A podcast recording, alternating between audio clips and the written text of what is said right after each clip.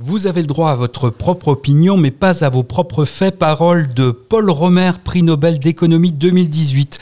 Voici Le Miroir des Sciences, une émission de François Legrand et Sébastien Berger.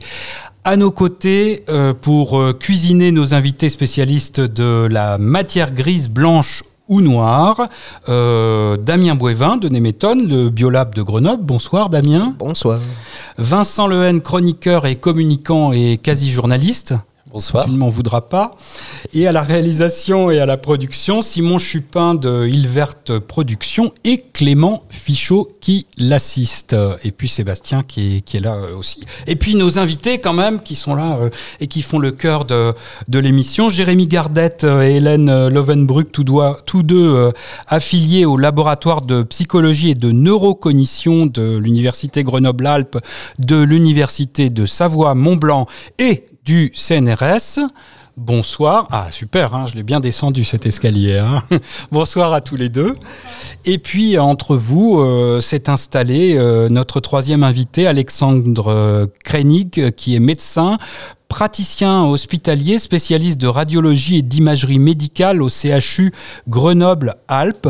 J'ai pas osé vous qualifier dès le départ de chercheur, mais euh, peut-être que vous pouvez l'assumer aussi, c'est ça? Ça m'arrive, ça m'est arrivé en tout cas. Avec vous, nous allons explorer la cartographie et le fonctionnement de cet organe si mystérieux dont la consistance s'approche de celle du tofu enfermé dans l'obscurité de notre crâne. Et puis on a aussi des musiciens. Alors on aurait été en radio, moi j'aurais voulu qu'on passe What uh, Who's Got a Computer for a Mind, euh, qui est la, la, la bande originale euh, du, du, film Le Cerveau euh, de 1969. Mais c'est un tout autre programme que nous ont concocté nos deux musiciens. Donc là-bas au fond de la salle, il y a John Francis Kenwright, qui est enseignant et consultant pédagogique à Grenoble INP et musicien. Et puis il y a aussi euh, Thibaut euh, de Brabander qui sera lui. Alors euh, John sera à la guitare et Thibaut sera au caron. Et puis avec nous aussi, il y a le public qui est ici à la capsule à Cap Beria. Bonsoir.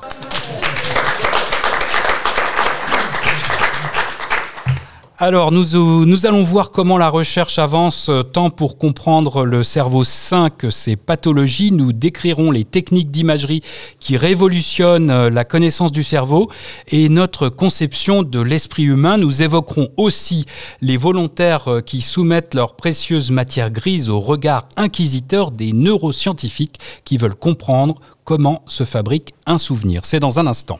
À vous.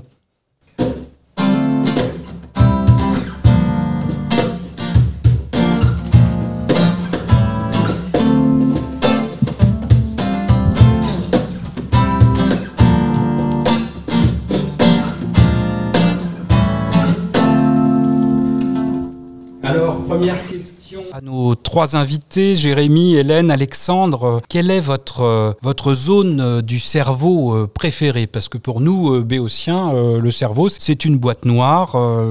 On en a une, vision un peu, un peu globale, je l'ai dit tout à l'heure. Il paraît, en tout cas c'est dit dans un documentaire que j'ai visionné récemment, qu'il a la consistance du, tofu et il est enfermé dans le noir. Et voilà, c'est tout ce qu'on en sait quand on n'est pas spécialiste. Alors faites-nous voyager un petit peu dans la géographie du cerveau en nous donnant chacun votre, euh, votre zone préférée. On va commencer par Jérémy. Oui, euh, moi je travaille sur les régions qu'on appelle les régions temporales internes, donc qui sont les parties euh, sur la face médiale du lobe temporal. Et en particulier, on connaît bien par exemple l'hippocampe, qui est une structure très connue, donc qui fait partie des, des questions que j'explore dans ma thèse. Donc je vais répondre l'hippocampe, et puis en particulier une autre petite région qui est adjacente Ouais, par là, derrière les tempes, mais plus en profondeur en fait. Voilà, c'est ça. Et une autre petite région qui me plaît beaucoup, qu'on appelle le cortex périrénal, donc qui a un nom assez complexe, mais qui est assez curieuse parce qu'elle a tout un tas de fonctions aussi. Donc cette euh, région-là a ma préférence également. Justement, c'est à ça que servent euh, nos travaux, en particulier ma thèse. Alexandre, votre région préférée du cerveau moi, j'ai une petite faiblesse pour le mésencéphale. En fait, le mésencéphale, c'est la partie supérieure du tronc cérébral. C'est vraiment un, endroit qui permet la communication du cerveau avec euh, son environnement, euh, ses, collègues proches, à savoir la, la moelle épinière, euh, le cervelet, et puis surtout avec tout son environnement extérieur. Et donc c'est vraiment un carrefour. C'est petit, c'est un concentré de matière en tout genre. Il y a plein de noyaux, des noyaux oculomoteurs. Il y a tout un tas de fibres qui permettent de bouger un côté, de l'autre, de sentir, etc., qui passent par cet endroit-là. Et c'est une, euh, une structure qui est très profonde qui de temps en temps peut être très lésée. profonde, c'est-à-dire très centrale. Ah, c'est très très central. C'est vraiment le carrefour se visualise un petit peu les choses. Moi, j'avais sorti euh, une petite carte, mais euh, vraiment. Euh, c'est une vue latérale. C'est une vue latérale. En fait, il faudrait couper le cerveau en deux pour qu'on ait une vraie vue sagittale médiane. Et à la partie la plus supérieure de ce qui dépasse en bas, qui est le tronc cérébral, eh bien, il y a justement ce mésencéphale qui, quand on le coupe de façon transversale, ressemble un peu à une tête de Mickey. Mais en revanche, euh, toutes les lésions qu'il y a dans le mésencéphale peuvent être absolument catastrophiques. Et donc, c'est vraiment une zone qu'on doit protéger à tout prix. Et qui, malgré tout, naturellement, est très bien protégée, mais on va dire en pathologie courante, qui peut être vraiment euh, lésée. Hélène, votre zone préférée du cerveau? Alors moi, c'est la région de Broca, donc qui a été identifiée par euh, le neurologue français euh, Paul Broca en 1860 comme étant euh, une, la région, selon lui, responsable ou impliquée dans la production du langage. donc c'est une région qui est située dans le lobe frontal, dans la partie inférieure du lobe frontal. Alors depuis, on sait que Broca avait tort et que cette région n'est pas qu'impliquée dans le langage. Et puis, il y a besoin de beaucoup d'autres régions pour, euh, pour pouvoir parler. Mais on, sait quand même qu'elle est euh, très cruciale dans la programmation euh, et la planification, la formulation du langage. Et ce qui est intéressant aussi, c'est que elle, elle a un rôle de miroir. Vous, vous connaissez les, les, neurones, les fameux neurones miroirs. On peut dire que la région de Broca, elle a un rôle de miroir dans le cerveau parce qu'elle sert aussi à la compréhension. Elle sert à la fois à la production du langage, mais elle est aussi engagée lorsqu'on comprend, lorsqu'on reçoit le langage. Donc c'est une zone qui, qui est parfaite pour l'émission de ce soir. Aux interfaces. C'est le miroir des sciences en podcast musique.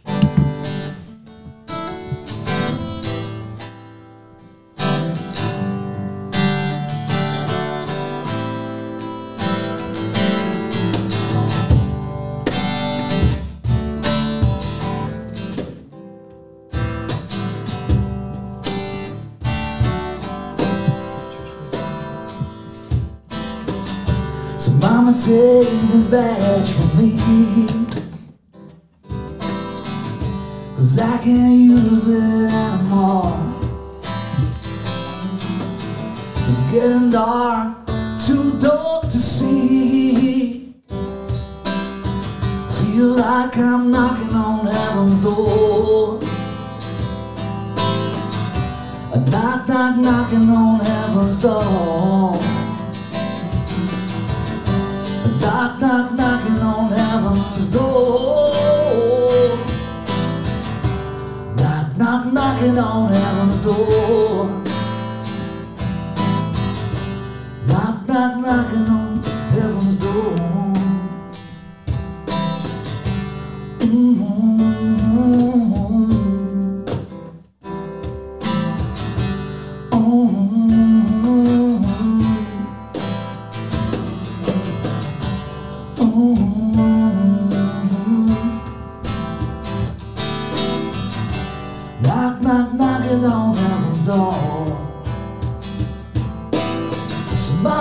My guns all in the ground. I can't shoot them anymore. See that long dark cloud is coming around, has been following me. Feel like I'm knocking on heaven's door. Mm-hmm. Knock, knock, knocking on heaven's door. Knock, knock, knocking on heaven's door. Knock, knock, knocking on heaven's door. Knock, knock, knocking on heaven's door. So mama wipe this blood off my face. I can't see through it anymore. Someone to talk to. I know hiding place. Feel like I'm knocking on heaven's door.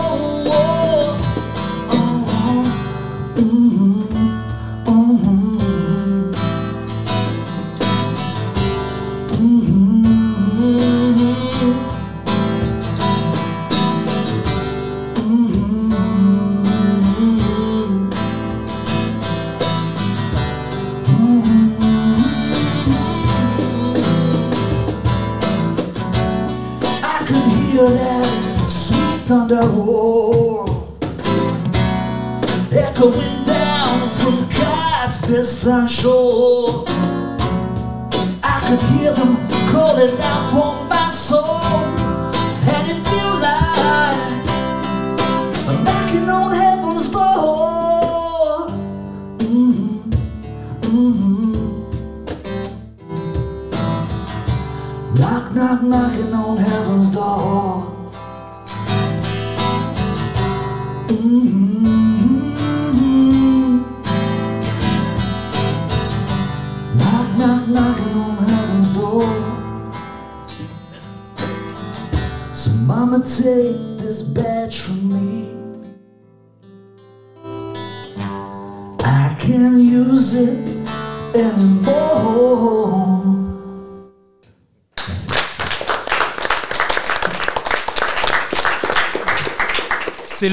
Miroir des Sciences euh, en podcast euh, et en public euh, à la capsule Cap Beria grâce aux efforts de Damien Bouévin qui nous accueille amicalement via son centre de culture scientifique Néméthode, mais on en parlera une autre fois.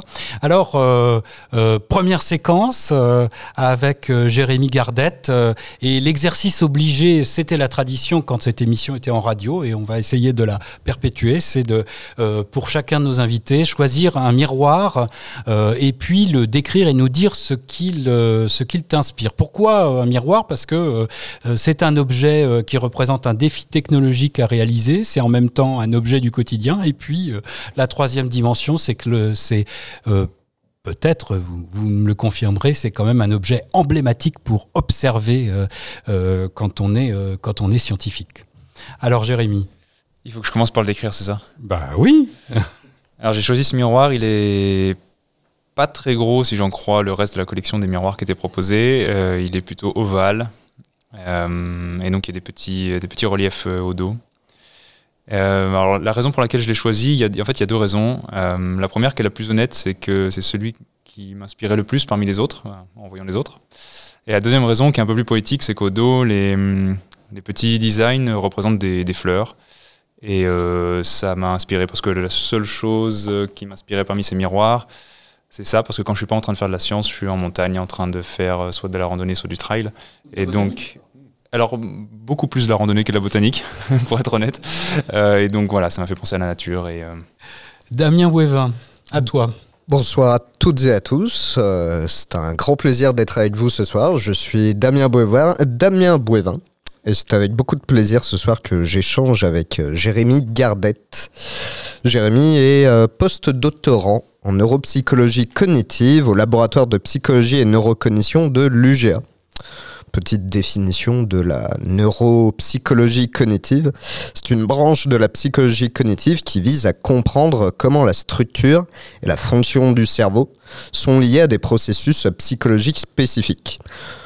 Ce domaine de recherche euh, est né dans la seconde moitié du 19e siècle, en tout cas de ce que j'ai compris, quand on s'est rendu compte par exemple que selon la zone abîmée d'un cerveau au cours d'un accident, cela provoquait tel ou tel trouble au départ du langage dans ce qui a été observé, et ce de manière récurrente. Les mêmes blessures aux mêmes endroits de la même tête ou du cerveau chez des patients différents provoquaient l'apparition de mêmes symptômes. Donc on a commencé à se dire que certaines zones du cerveau étaient liées à des fonctionnalités précises. Jérémy et moi nous sommes rencontrés en fin d'année dernière alors que j'étais volontaire pour une expérimentation scientifique qui consistait à me mettre dans un IRM fonctionnel, un IRM F, et à me faire voir des images euh, et à me faire appuyer sur deux boutons en fonction de ce que je pensais ou pas être la bonne réponse. Petite définition de l'IRM F, parce que je pense que nous allons beaucoup en parler ce soir. L'IRM fonctionnel, en fait, fonctionne sur un principe euh, de base qui est assez simple. L'hémoglobine du sang, elle réagit pas de la même manière selon si elle est en train de transporter de l'oxygène ou pas. Celle qui en transporte pas, elle réagit au champ magnétique. Donc si on met la tête de quelqu'un dans une grosse bobine magnétique, pour faire très simple, on peut détecter en superposant à une image du cerveau les zones qui sont en train de consommer de l'oxygène de celles qui en consomment le moins. Donc on peut ainsi voir en direct sous la boîte crânienne là où se passe le gros de l'activité. Voilà, c'est grosso modo ça, un IRM fonctionnel. Jérémy approuve. hein, donc euh, l'explication euh, vulgarisée semble tout à fait correcte. J'approuve la définition qui est plutôt bien vulgarisée. En revanche, j'approuve pas la- l'introduction puisque je suis seulement doctorant et non pas post-doctorant. Désolé Ah, pardon. Ah, tu vois, je te l'avais dit. My mistake. Et ben du coup, j'allais justement euh, te passer la parole, Jérémy, pour que tu nous dises quelques mots sur euh, cette étude auquel j'ai participé en septembre 2021. Euh, effectivement, donc c'est une étude qui a commencé au mois de septembre dernier. Je pense que Damien, tu étais un des tout premiers euh, participants à être volontaire, un des tout premiers volontaires à passer dans cette expérience-là. Et euh, c'est un peu une coïncidence puisqu'en fait l'étude s'est terminée il y, a exactement 7 jours, il y a pile poil une semaine. Enfin en tout cas la, partie collecte des données, récolte des données s'est terminée il y a exactement une semaine, donc ça a duré un petit moment. Après dans la recherche on prend toujours un petit peu de retard suite à tout un tas de raisons plus ou moins obscures qui nous appartiennent. Donc là, en ce moment, on est en train d'analyser les données. Globalement, cette expérience, comme tu l'as dit, c'est de l'IRM fonctionnel, c'est-à-dire qu'on s'intéresse aux activations fonctionnelles du cerveau dans les différentes régions du cerveau. Et pendant ce temps-là, on fait faire des exercices à nos participants, à nos volontaires, comme Damien, euh, pendant qu'ils sont dans la boîte, dans l'IRM. Et donc, comme ça, ça nous permet de, euh, ensuite d'inférer euh, quelles régions du cerveau sont impliquées dans quelles fonctions cognitives euh, selon lesquelles étaient actives euh, aux différents moments pendant les différents exercices que faisaient les participants, c'est-à-dire quelles fonctions cognitives ils étaient en train de- d'engager à ce moment-là. Euh, De mentaux. euh, ils ne font pas d'exercice physique aux patients, là. Non, ce ne sont pas de l'exercice physique, en revanche, comme il faut bien resituer les choses dans le contexte. C'est quand même un gros, gros dispositif et la personne est quand même censée être immobile si on veut avoir une image correcte. Oui, absolument. En fait, on est allongé dans, dans le tunnel de l'IRM, donc qui est une IRM euh, corps entier. hein, donc on fait rentrer le buste et puis la tête. La tête est en généralement centrée au milieu du tunnel. impressionnant. Et donc, euh, c'est assez impressionnant. D'ailleurs, l'une des contre-indications, c'est la claustrophobie finalement, parce que les personnes peuvent se sentir mal à l'aise dedans. Mais donc, effectivement, il n'y a pas d'exercice physique, c'est exercices mentaux ou cognitifs. Euh, en revanche, on a bien des marqueurs des exercices qui sont faits, puisque, comme le disait Damien, on a une clé de réponse dans la main, qui est un petit peu comme une manette de jeu vidéo. Et donc, on demande aux participants de donner des réponses selon, euh, les processus cognitifs qu'il met en place. C'est comme ça que nous, on sait exactement ce qu'il a fait, à quel moment de, l'enregistrement. Ce jour-là, euh, tu, as pu lire ce qui se passait en temps réel dans ma tête. D'ailleurs, une pensée me vient à l'instant. À certains moments, j'avoue, mon, mon attention sur l'exercice s'est un peu relâchée parce que ça durait plusieurs dizaines de minutes. Et, je me ressaisissais en mode ah il- non non il faut rester concentré. Est-ce que c'est des choses que euh, qu'il est possible de lire en fait les moments où mon attention sur l'exercice s'est relâchée? Euh, c'est une bonne question. Je pense qu'on n'a pas de marqueur vraiment direct de ça. Pour voir les, fluctuations de l'activité, ça devient de l'activa- des activations cérébrales, ça devient assez compliqué. Par contre, on peut avoir des marqueurs indirects de ça. Entre autres, on a euh, la position de la boîte crânienne dans les, enfin, et de tous les tissus cérébraux dans l'espace et dans le temps, donc tout au long de l'enregistrement. Donc quelqu'un qui se déconcentre généralement a des micro-mouvements de tête, donc qui sont de l'ordre d'un millimètre à peine en fait. Mais ça, nous, on le voit ensuite sur les analyses et on doit le corriger via tout un tas d'étapes euh, de traitement. Donc un, entre guillemets un mauvais participant, même si ça n'existe pas, c'est quelqu'un qui a beaucoup bougé la tête dans l'IA. Euh, à la fin de ce protocole expérimental, toi et moi, on avait échangé quelques mots et on avait parlé notamment de la, à ce moment-là, en tout cas, ça, m'avait marqué, de la difficulté de recruter des volontaires pour ce type de recherche-là. Du coup, je voulais avoir un peu ton retour là-dessus. Est-ce que c'est quelque chose que, que, tu penses être réel? Est-ce que c'est difficile de trouver des volontaires? Est-ce que ça varie selon euh, les études? Euh, Qu'est-ce qui, à tes yeux, est la plus grosse difficulté? Qu'est-ce qui pourrait être les freins? Euh, alors en fait, c'est très dépendant justement des études. Comme tu l'as dit, ça varie vraiment d'une étude à l'autre. Pourquoi? Parce que ce sont vraiment les critères de recrutement qui vont faire qu'on va cibler une partie de la population qui sera plus ou moins facile à, à recruter. Donc, dans cette expérience-là dont tu as parlé là, dont on vient de parler, en fait, euh, nous on s'intéressait à des personnes entre 18 et 35 ans, avec sans particularité euh, neurologique, psychiatrique, euh, physiologique ou quoi que ce soit. Donc finalement, quand on était à Grenoble et qu'il y a des milliers d'étudiants, c'est pas Vous très avez difficile d'atteindre cette euh, population-là. Sans cesse renouvelé. Oui, complètement. Et puis, euh, grâce aux réseaux sociaux, on touche assez, faci- assez facilement les, les étudiants. Donc, finalement, dans cette expérience-là, ça n'a pas été si difficile de recruter des personnes. Seulement, après, ça dépend, comme je disais, de nos critères de recrutement. Nous, en particulier, on fait de l'IRM. Donc, pour ça, on a des contre-indications à l'IRM. Donc, parmi les personnes qui me contactent, je dois euh, laisser tomber la participation d'environ un tiers, si ce n'est la moitié des participants qui me contactent. Parce que, comme je disais tout à l'heure, certains vont être claustrophobes, d'autres auront des dispositifs euh, métalliques qui ne peuvent pas enlever. Donc ça, c'est une contre-indication très importante à l'IRM, etc. Donc je ne les cite pas tous, mais Des prothèses, des broches, euh, des choses comme ça alors ça, ça dépend parce qu'il existe des, hum, des matériaux qui sont, euh, qui sont IRM compatibles, comme par exemple le titane, les, les hanches par exemple, ça peut être du titane, ça passe très bien dans, dans l'aimant. Après, il ne faudrait pas que ce soit trop proche du cerveau parce que ça pourrait euh, un peu interférer avec notre signal. Mais bon, quand on met toutes ces euh, contraintes bout à bout, on réduit quand même l'échantillon.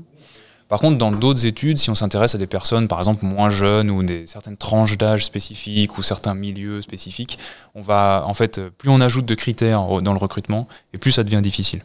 Est-ce que c'est plus compliqué avec les personnes âgées, par exemple? Tu parlais à l'instant de des réseaux sociaux qui débloquent pas mal de choses. Est-ce que du coup, à l'inverse, euh, passé un certain âge, ça devient de plus en plus compliqué de recruter des Oui, volontaires? oui, effectivement. Donc déjà, si on fait seulement la comparaison entre euh, personnes jeunes et puis personnes un peu moins jeunes pour les études, euh, c'est déjà beaucoup plus difficile de recruter des personnes moins jeunes, entre autres pour la question des réseaux sociaux. Après, ça peut aussi faire peur de passer dans une IRM quand on a un certain âge et que on n'a pas envie qu'on nous trouve euh, quelque chose, euh, on ne sait pas forcément ce que ça va être, mais euh, voilà, ça peut être impressionnant, ce qu'on comprend tout à fait. hein.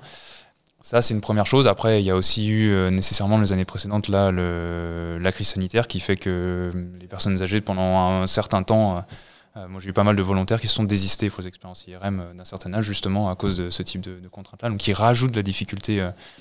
Euh. Hélène et Alexandre, euh, vous aussi, vous faites appel à des volontaires sur certaines expérimentations. Comment Oui. vous, vous pratiquez ce recrutement? Oui, tout à fait. Donc, ben, euh, on, a- on- on a les mêmes procédures que celles de Jérémy. Donc, on va annoncer euh, sur les réseaux sociaux, sur nos sites dédiés d'annonces de, participants. Il y a un, un réseau euh, national qui, qui est hébergé par un- une plateforme qui s'appelle Le Risque à Paris, qui euh, recense un peu les participants sur le plan national, euh, les personnes qui se sont déjà déclarées comme volontaires pour avoir envie d'aider la science et de contribuer à la science. Mais c'est toujours en effet un problème. Et on est en ce moment d'ailleurs en train de recruter des participants pour des, des recherches en cours. Donc euh, voilà, on est toujours à la recherche. Alexandre, peut-être euh, Pour le, Quelle pour expérience le tu as En fait, tout dépend des, des expériences menées. Il y en a qui sont plus ou moins invasives. Alors a quand même un, examen qui est pas très très invasif. C'est-à-dire que la, recherche biomédicale repose énormément sur les volontaires, les volontaires sains. Euh, et euh, lorsque vous testez un médicament avec des examens de suivi invasifs, euh, ça peut être un peu plus difficile. Pour l'IRM, c'est quand même très très simple. En plus de ça, l'IRM cérébral éveille une certaine curiosité chez les gens, donc ils sont un petit peu tentés de, de, de montrer ce qu'ils ont dans le ventre, euh, ou en tout Non. cas dans la tête. voilà. Euh, et, euh, et ensuite, bah, ça dépend si vous utilisez des, des médicaments pendant l'intervention. Des agents de contraste, par exemple, Euh, ça peut réfréner euh, certaines euh, velléités, mais bon, quand même, globalement, on est dans un environnement où effectivement, il y a beaucoup de jeunes, il y a des réseaux sociaux, il y a des réseaux associatifs extraordinaires qui fonctionnent très très bien, et puis, bah, dans un environnement hospitalier, il y a plein d'étudiants qui sont euh, curieux et volontaires pour participer à ce genre de recherche. Oui, oui, alors donc vous dites les, les jeunes, mais par exemple, est-ce qu'il n'y a pas des biais qui se forment euh, plus de- d'hommes que de femmes euh, ou... Bien sûr, et puis vous pouvez cibler la population de façon très très très précise sur, par exemple, des choses qui sont des, des- des variantes de la normale. Euh, vous auriez besoin, par exemple, de personnes qui n'ont absolument pas de petites traces de lésions vasculaires dans le cerveau. Donc ça, faut aller chercher. Et tant qu'on n'est pas allé regarder, on ne sait pas. Je propose d'avoir l'avis euh, l'avis d'une jeune, justement. C'est vrai que c'est des questions que moi aussi je me posais, même moi qui suis spontanément allé à une étude euh, scientifique. Est-ce qu'il peut pas y avoir un, biais qui se forme? Ou là on parlait des étudiants, est-ce qu'on va avoir par exemple une majorité de jeunes et d'étudiants qui baignent déjà dans le milieu et sont donc plus à même spontanément bah, de participer à une étude parce qu'il y a aussi un, imaginaire qui est lié. En tout cas, je vais pas en dire plus. Je voulais avoir la, la parole de Sarah là-dessus. Qu'est-ce que, qu'est-ce que, alors Sarah euh, n'est pas juste une inconnue dans le public, j'avoue. C'est une euh, service civique actuellement chez nous à Nemeton, l'association Nemeton. Et du coup, je voulais avoir l'avis de Sarah. Euh, Qu'est-ce que ça t'évoque de participer à une étude scientifique? Est-ce que tu as déjà participé à une étude scientifique? Sinon, euh, voilà, qu'est-ce que ça t'évoque? Des craintes, euh, des questions? Bonjour à tous. Euh, ça m'évoque pas particulièrement de crainte ou d'appréhension. j'en ai entendu parler quelques fois. Alors, euh, je suis pas très très active sur les réseaux sociaux, donc là on parlait de réseau typiquement. Moi, c'est pas là-dessus que je vais voir qu'il y a des disponibilités, enfin en tout cas des demandes pour des études. Euh, après, j'ai quand même été à la fac à Grenoble, donc j'aurais pu être au courant, mais je pense qu'il y a peut-être un manque de communication là-dessus, ou en tout cas ça dépend des, filières. Moi, j'ai plus entendu parler d'études euh, autour de la psycho, euh, mais en tout cas sur la recherche sur le cerveau, pas du tout. Euh, pourtant, je non, j'ai pas particulièrement peur parce que j'aurais pu. Enfin, j'ai déjà fait. J'allais dire, j'ai subi, mais oui, c'est le cas. J'ai subi un IRM euh, euh, du cerveau. Voilà, j'étais pas volontaire. Bénéficier, oui. bah, pour moi, c'était subir sur le moment, mais Ça s'est pas très Ça va- bien passé. si, ça va. Mais c'est bah, c'est toujours surprenant euh, au départ, quoi. Puis selon les raisons, euh, voilà. Mais du coup, non, pas de peur particulière. Peut-être un, un manque d'informations à la limite. Ok. Je propose de basculer sur une nouvelle thématique, Jérémy. La mémoire. Est-ce que tu peux m'expliquer Alors, je me rends compte en posant la question qu'elle est un peu. Est-ce que tu peux m'expliquer en quelques mots à quoi correspond concrètement un souvenir dans le cerveau? Est-ce que est-ce que c'est un endroit précis, à plusieurs endroits? Est-ce que c'est plus compliqué que ça? En fait, ça dépend complètement du type de souvenir, du type de mémoire dont on est en train de parler. En fait, il faut savoir qu'il y a différents types de mémoire, différents systèmes de mémoire, différents processus de mémoire. On n'a pas du tout une seule mémoire qui fait tout, c'est bien plus complexe que ça.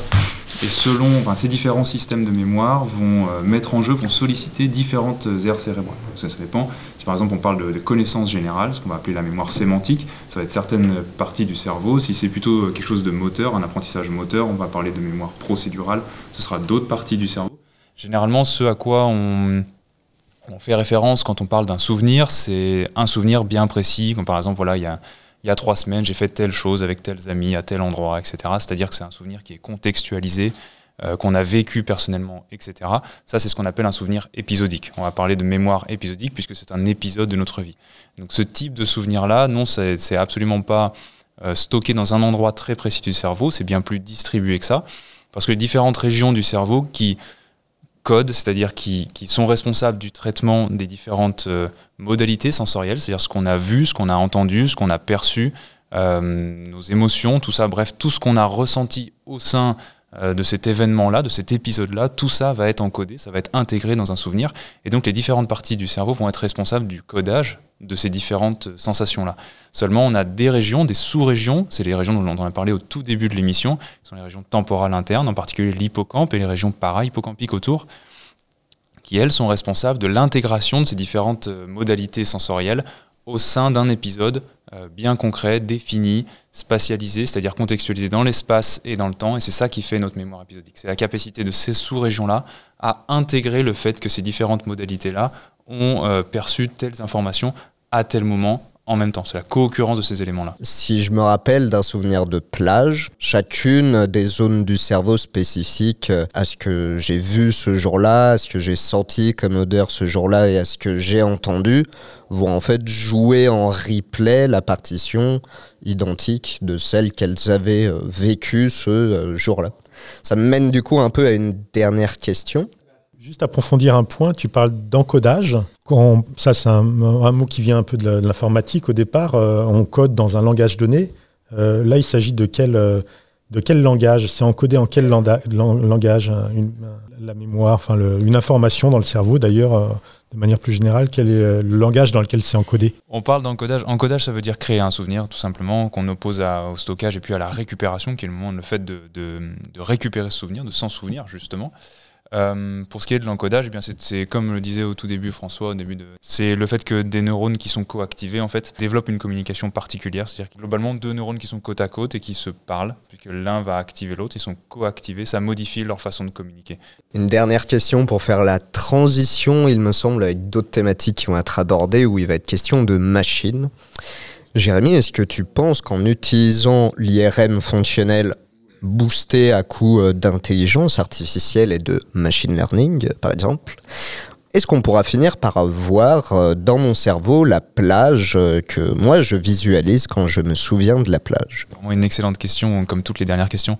Alors on utilise euh, dans les neurosciences et en particulier dans euh, l'IRM fonctionnel, on utilise nous déjà des techniques euh, d'intelligence artificielle d'une certaine manière. On, utilise ce qu'on appelle le machine learning, donc qui consiste à avoir un algorithme informatique à qui on apprend à faire des choses. Donc, globalement, donc on lui donne des données d'activation fonctionnelle et on lui dit tiens à tel moment le participant était en train de faire telle chose ou telle chose, etc. On lui donne un, nombre limité de ça et puis ensuite on lui demande de voir s'il arrive à catégoriser ce qu'était en train de faire notre participant dans tout un tas d'autres euh, événements du même principe sur la base des activations cérébrales. Ça c'est très informatif pour nous puisque ça nous, ça nous renseigne ensuite sur quelle partie du, que- quelles activations au sein des, des- activations qu'on lui a données au sein du cerveau, il a utilisé lesquelles étaient les plus contributives pour aller deviner ce qu'était en train de faire notre participant. Donc nécessairement ça nous informe sur quelles régions sont les plus importantes pour ce processus cognitif-là. Donc ça c'est l'étape que, que- qui, est, très actuelle euh, en ce moment, c'est ce qu'on est en train de faire nous euh, sur les données d'imagerie, donc dans l'étude où tu as participé. Après, est-ce que grâce à ça, on va pouvoir voir un souvenir au sein euh, du cerveau Ça, c'est beaucoup plus compliqué. Je sais qu'il y a une, étape de traitement un peu plus complexe qu'on appelle le pattern similarity, quelque chose qui est fait dans la littérature, qui consiste à voir entre justement l'encodage, on en parlait, euh, et puis la récupération, c'est-à-dire le moment où on, voit pour la première fois une image, par exemple, et puis la fois on la voit à nouveau, donc la première fois on l'apprend, et puis la fois d'après on la reconnaît, par exemple. Regarder les patterns d'activation au sein du cerveau pendant ces deux phases de l'expérience et voir la, similitude, pardon, la similarité entre ces activations d'encodage et de récupération. Et en fait, les algorithmes sont capables de prédire la probabilité que le participant euh, reconnaisse correctement l'image ou non sur la base de la similitude entre ces activations dans les deux phases. Donc je pense qu'on est sur une étape, euh, on n'est pas encore euh, en train de visualiser les souvenirs, mais on s'en rapproche.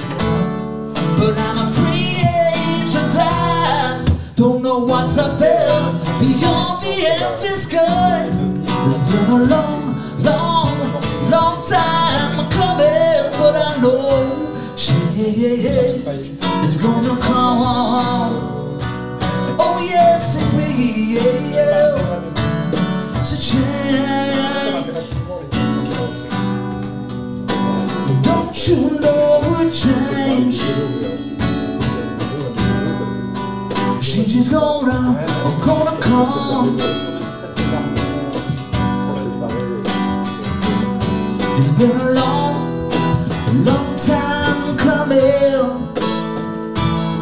It's been a long, long, long, long, long time coming. Now I go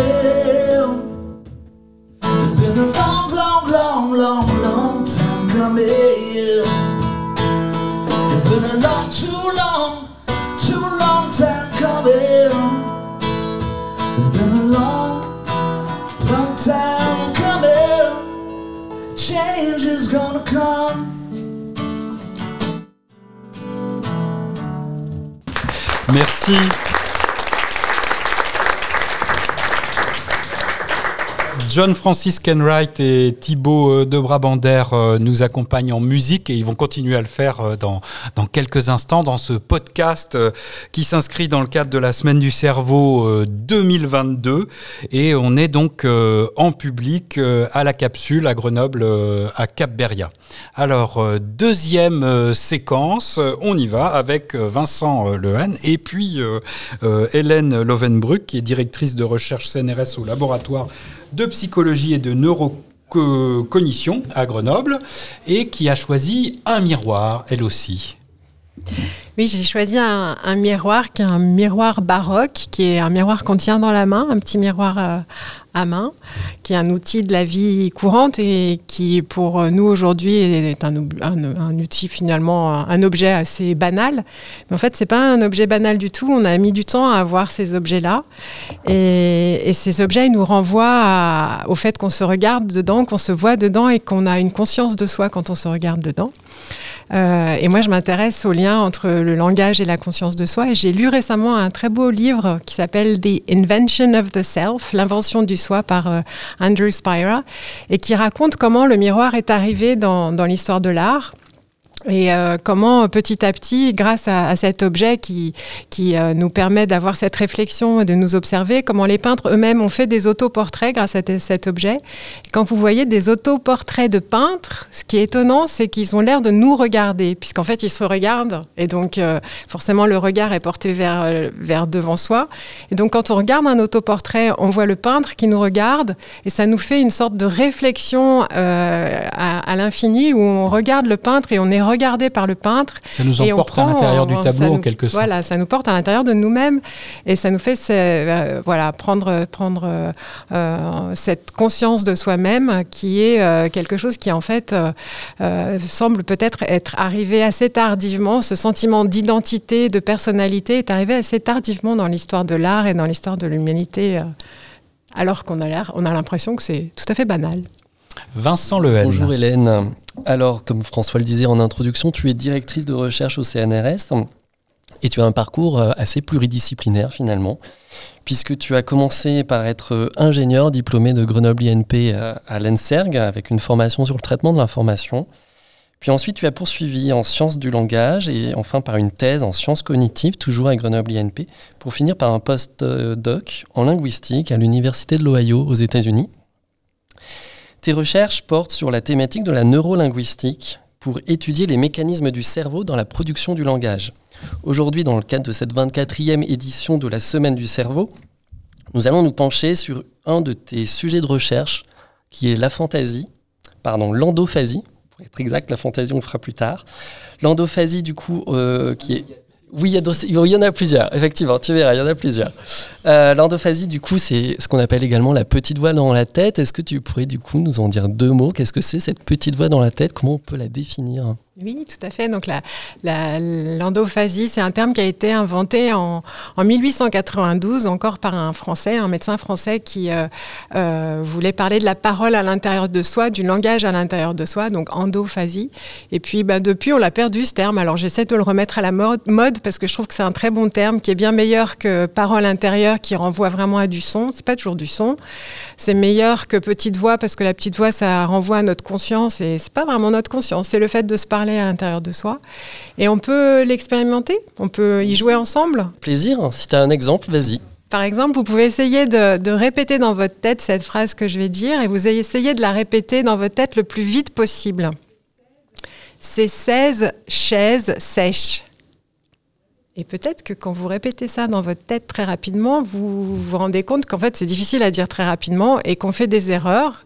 Alors si je dis sèche, sèche, sèche, je, vais faire des échanges de che et de se, mais dans ma tête je les fais aussi.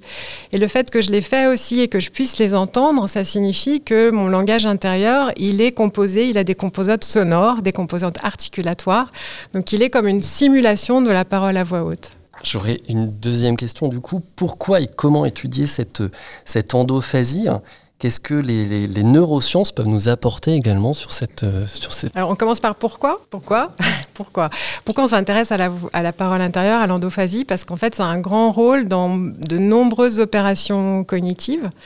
Ça sert dans, dans la mémoire déjà, dans la mémoire de travail. Donc pour se rappeler un numéro de téléphone, par exemple, ou quand on a un code à taper, on va d'abord se le dire, enfin on va, on va se le répéter mentalement et ça, ça va aider à le mémoriser temporairement. Donc ça, ça, nous sert dans la mémoire à court terme, la mémoire de travail. Ça nous sert aussi dans la mémoire à long terme pour évoquer des souvenirs. On va se parler mentalement, se raconter sa propre histoire. Et on sait que notre mémoire autobiographique, elle est composée de beaucoup de récits, de, de narration sur soi-même. Donc le langage est important et le langage dans la tête est important pour ça aussi. Ça nous aide aussi pour euh, planifier le futur, pour an- anticiper ce qu'on va faire plus tard quand on veut euh, planifier ses rendez-vous dans la semaine, euh, quand on veut imaginer ses vacances à venir. On va pouvoir utiliser aussi le langage intérieur. Ça nous sert, énormément dans le raisonnement pour résoudre un problème. Quand on veut réfléchir, trouver une solution, on va raisonner, on va parler dans sa tête. On va, quand on doit prendre une décision, on peut aussi peser le pour et le contre en faisant des dialogues mentaux entre différentes perspectives, di-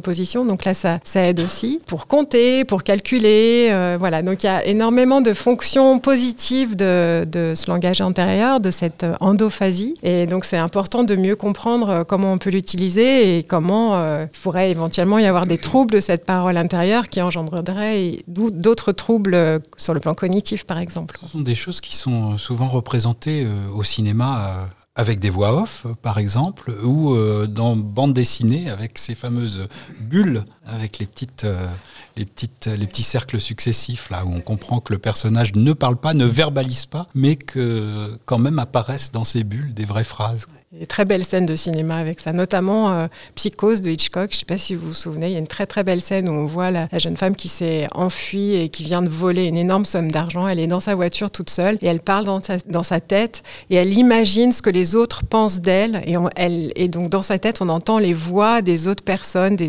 des- des autres personnages du film. Donc elle se fait des dialogues mentaux. C'est très très bien rendu par Hitchcock. Sur euh, Ouais. schizophrénie en l'occurrence. Mais il ne faut pas divulgacher le, le film pour ceux qui ne l'ont pas vu. Alors effectivement, ce, lien entre pensée et langage, il est étudié depuis à peu près les philosophes de l'Antiquité. Vous, aujourd'hui, depuis les, on va dire les années 90, avec l'apparition un peu des, neurosciences et des, technologies, on va dire, plus, plus poussées pour étudier le cerveau, qu'est-ce que euh, les, neurosciences donnent de plus pour étudier ce langage intérieur et quels outils même vous pouvez mettre, euh, euh, vous pouvez utiliser pour étudier les personnes et leur langage intérieur? Tout à fait. Ouais. Donc pendant longtemps, on n'a eu que l'introspection pour pouvoir euh, étudier le, langage intérieur. Et l'introspection, ça a des défauts parce qu'en effet, c'est pas- quelque chose de mesurable, d'objectivable. Et donc euh, depuis l'avènement des neurosciences, mais même un petit peu depuis la- l'avènement de la psychologie expérimentale, on en sait un petit peu plus sur la parole intérieure. Donc par exemple, euh, en psychologie expérimentale, ce qu'on peut faire, c'est faire produire des phrases dans la tête à des personnes, donc comme des, ce qu'on appelle des virelangues, donc ce qu'on a fait tout à l'heure avec les 16 chaises sèches.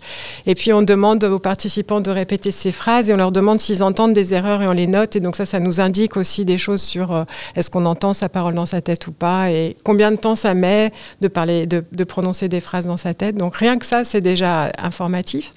Mais on peut aussi faire des mesures euh, électrophysiologiques. Donc, euh, les premières mesures qui ont été faites, elles ont été faites dans les années 1930, euh, où les, les- des, des neurologues de l'époque ou des neurophysiologistes de l'époque mettaient des, des capteurs qu'on appelle des capteurs électromyographiques sur les lèvres des participants et puis leur demander de parler dans leur tête ou bien de réfléchir à des problèmes dans leur tête. Et on s'apercevait que dans ces phases-là de production de langage intérieur, il y avait une activité dans les muscles des lèvres euh, qui correspond au fait que le, système moteur orofacial est engagé, donc comme si on produisait vraiment euh, des mots, donc on simule de la parole, de la parole mais il subsiste une euh, activité dans, dans les muscles des lèvres, même si les lèvres ne bougent pas. Et d'ailleurs, c'est une expérience qu'on peut faire ensemble. sans capteur. Attention, sans danger. Hein. Sans danger, sans capteur, complètement bio.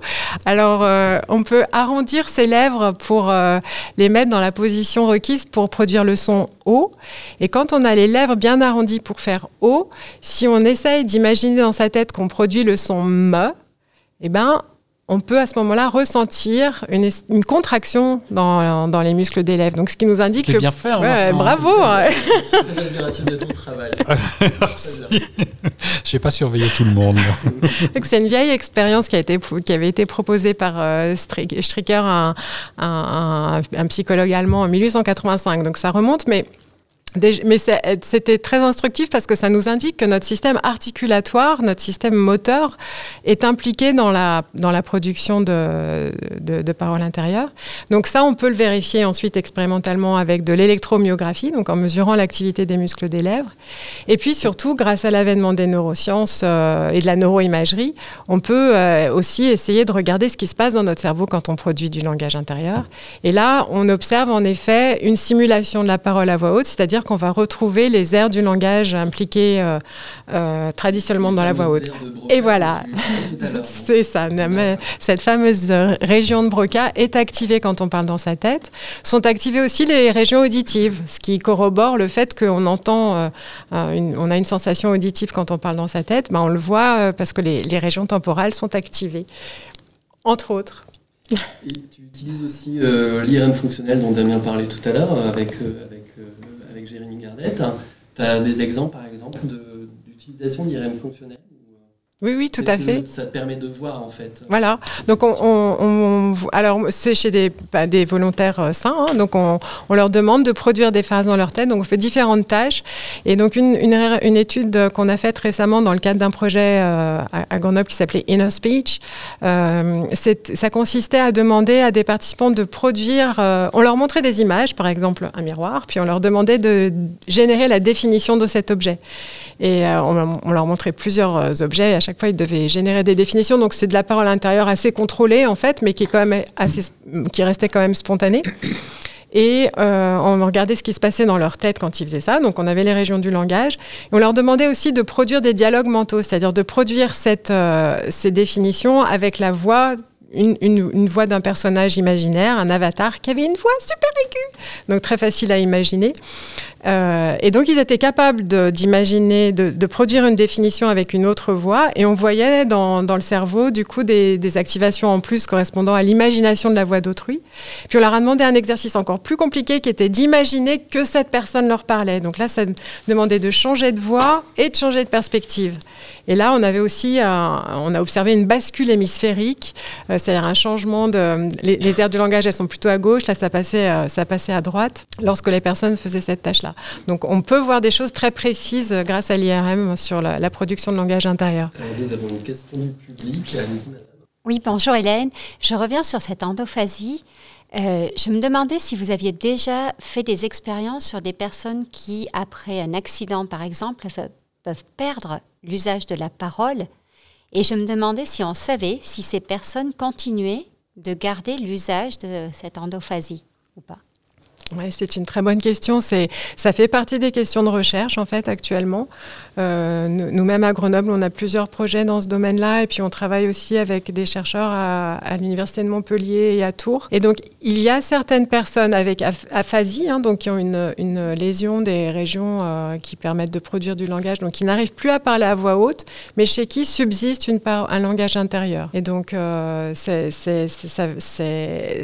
signifie que cette simulation est encore possible, même si l'articulation, la production réelle effective du langage n'est plus possible. Et donc il y a actuellement une étudiante en orthophonie à Tours qui essaye justement de tirer parti du fait que cette parole intérieure existe toujours et donc de faire travailler les patients sur leurs propres euh, paroles intérieures en leur faisant des petits exercices de langage intérieur pour essayer de les rééduquer et, les, aider à un petit peu décoincer ou bien en tout cas réorganiser le- les réseaux euh, du, cerveau responsable du langage pour, euh, pour les aider à retrouver la parole à voix haute.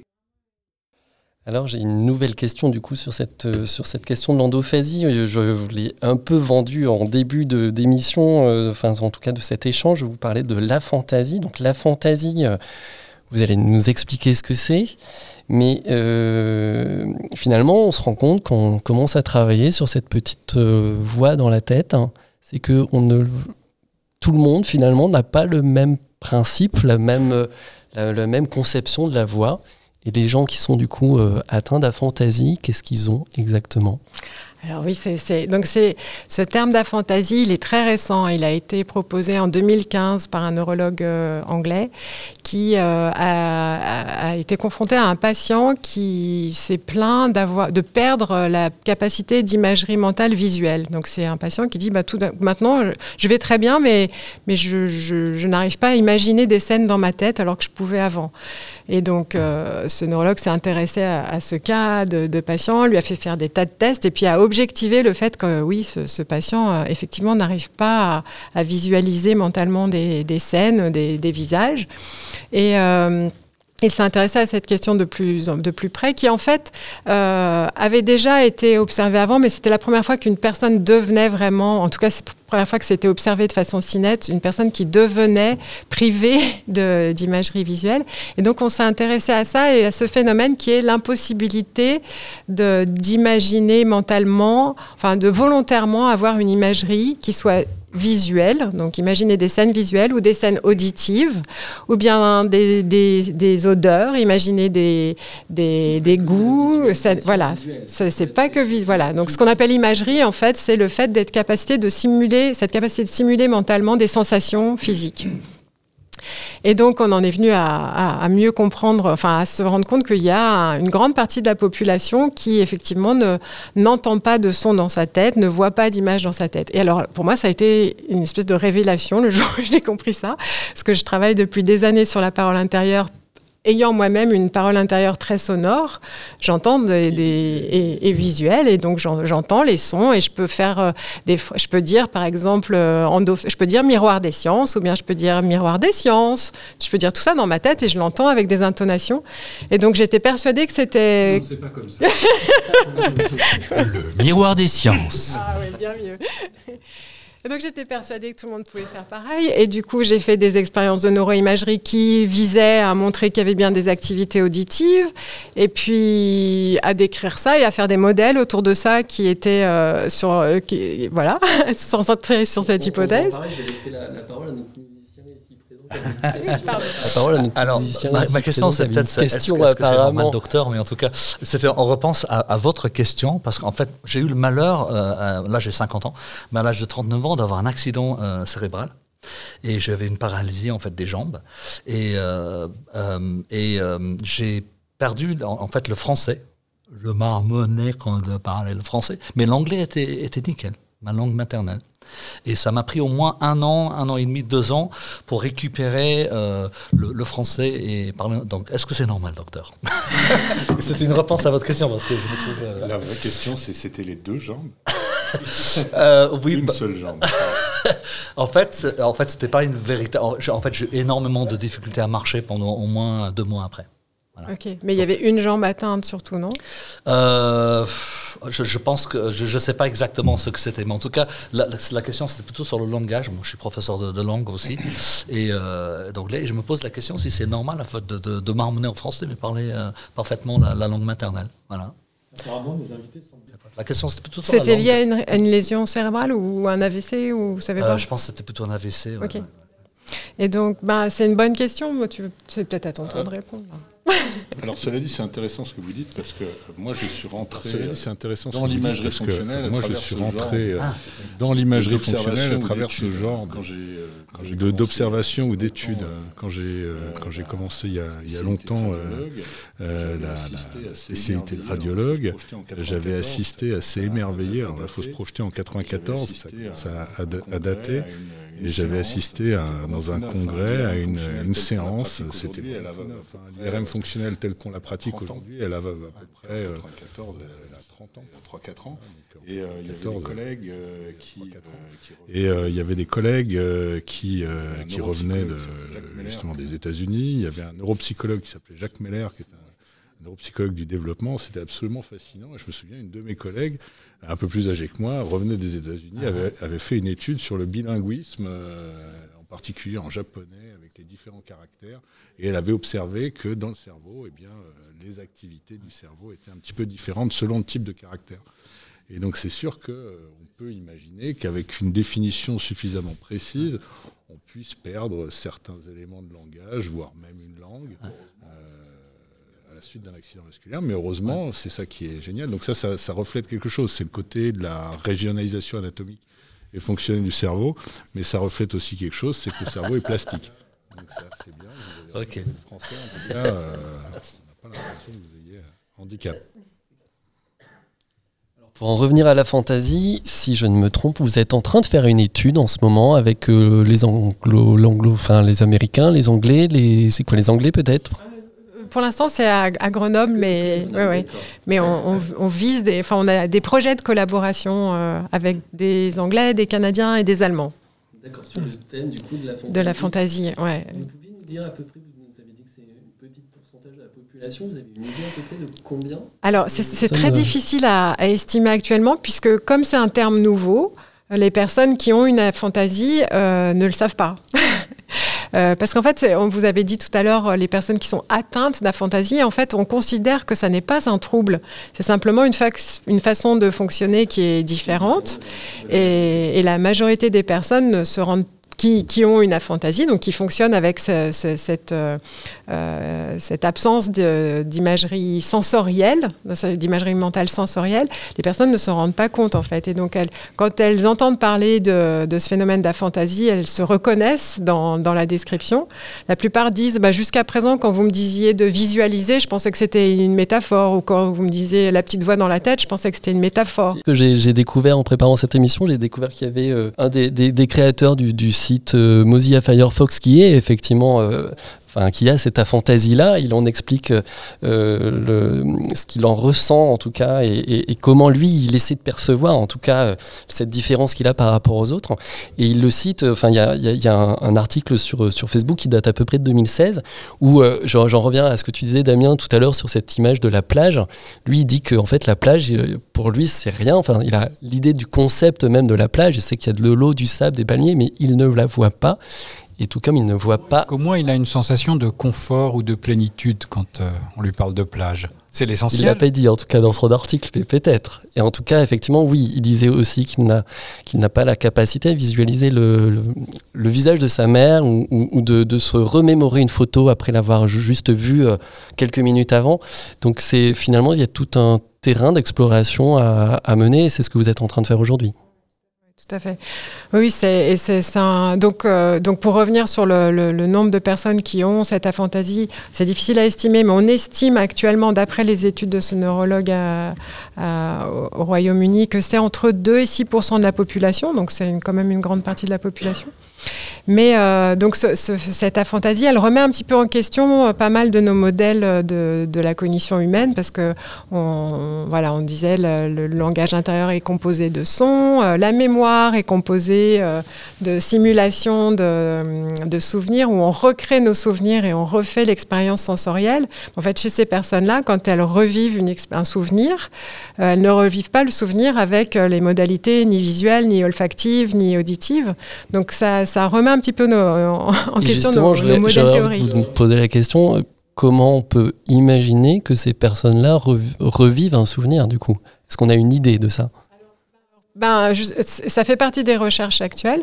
Euh, ce, qui est proposé, c'est que la- la- le- l'évocation de souvenirs chez ces personnes est purement sémantique. Donc, c'est- vraiment une, connaissance sur euh, ce qui leur, donc leur mémoire épisodique, leur mémoire autobiographique, ce qui leur est arrivé dans leur vie.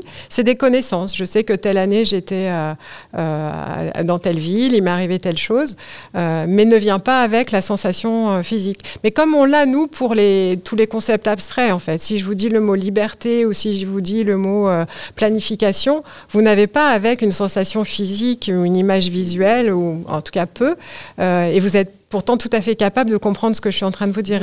Plus de sensations physiques avec liberté qu'avec planification. hein. Du coup, euh, ça, ça revient aussi à se poser la question de comment ces personnes-là peuvent rêver. Qu'est-ce que ça peut être un rêve? Est-ce qu'il n'y a, il y a pas d'image? Enfin, c'est quoi? Ce serait des, des mots uniquement? Ils, ont une capacité potentiellement à expliquer après, euh, après leur nuit que, de quoi ils ont rêvé? Ou imaginer quelque chose? Oui, c'est une très bonne question. Donc, il y, a eu des questionnaires de fait au- sur un grand nombre de personnes avec aphantasie.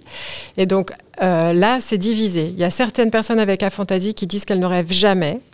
Et puis d'autres disent euh, si ça m'arrive. C'est très rare, mais ça m'arrive. Et le problème, c'est que euh, quand ces personnes se réveillent d'un rêve, elles peuvent avoir eu la sensation qu'il y avait une image, mais dès qu'elles veulent la raconter, c'est fini, l'image a disparu. Donc elles n'y ont plus accès pour décrire l'image en question. Ce qui fait que, ben voilà. Donc ce qui semblerait, ce qui, ce qui, ça nous oriente vers l'idée qu'il y a peut-être quand même une euh, capacité d'imagerie mentale, mais elle n'est pas volontaire. Dès que la volonté intervient, il y a comme une inhibition du signal sensoriel et le signal n'est plus présent. quoi. Alors, on est pris, on est pris par le temps. Je- je- Oui, on est pris par le temps, mais je voulais juste te dire une chose, c'est que effectivement, on fonctionne en podcast. Alors, on a notre euh, ancien directeur de- d'antenne radio qui est au fond de la salle, et euh, face à lui, je me dois de dire que en radio, c'est une catastrophe quand nous avons 30 secondes de retard.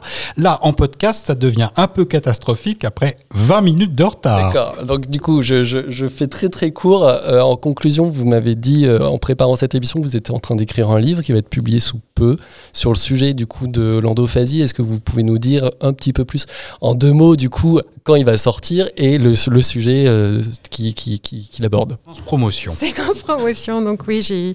la- pas de citer l'éditeur. Donc, je suis en train de préparer un livre qui va paraître chez De Noël au mois de mai, début mai, et qui s'appelle Le mystère des voix intérieures, et donc qui parle donc de, de cette petite voix qu'on a dans la tête, cette endophasie, c'est son rôle et ses dysfonctionnements et Donc, sa un vertu. titre, euh, un titre de roman. hein, presque. Ouais. À vous, messieurs, en musique.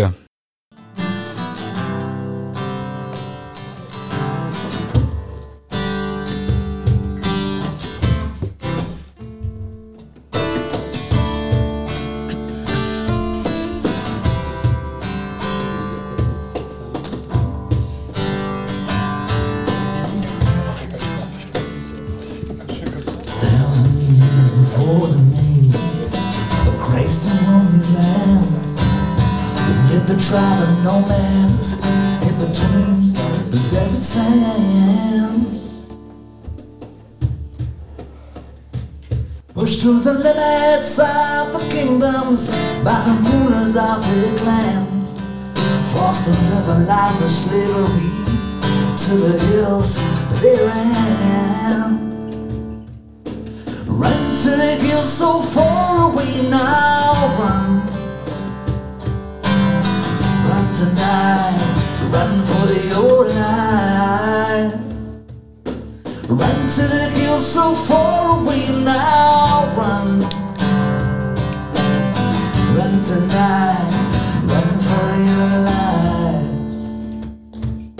And on the hill in Jerusalem, crucify your son Cause the prophecy had told of he Who one day would come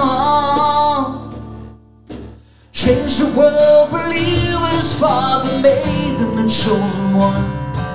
For the heathens and the counts of old The time to run. Run to the hills so far away now, run. Run tonight, run for your life. Run to the hills so far away now, tonight, run for your lives. Run, rebel, run. Run, rebel, run.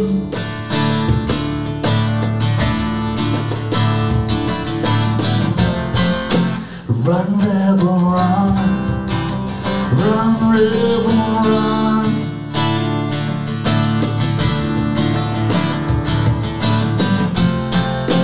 Run, rebel, run.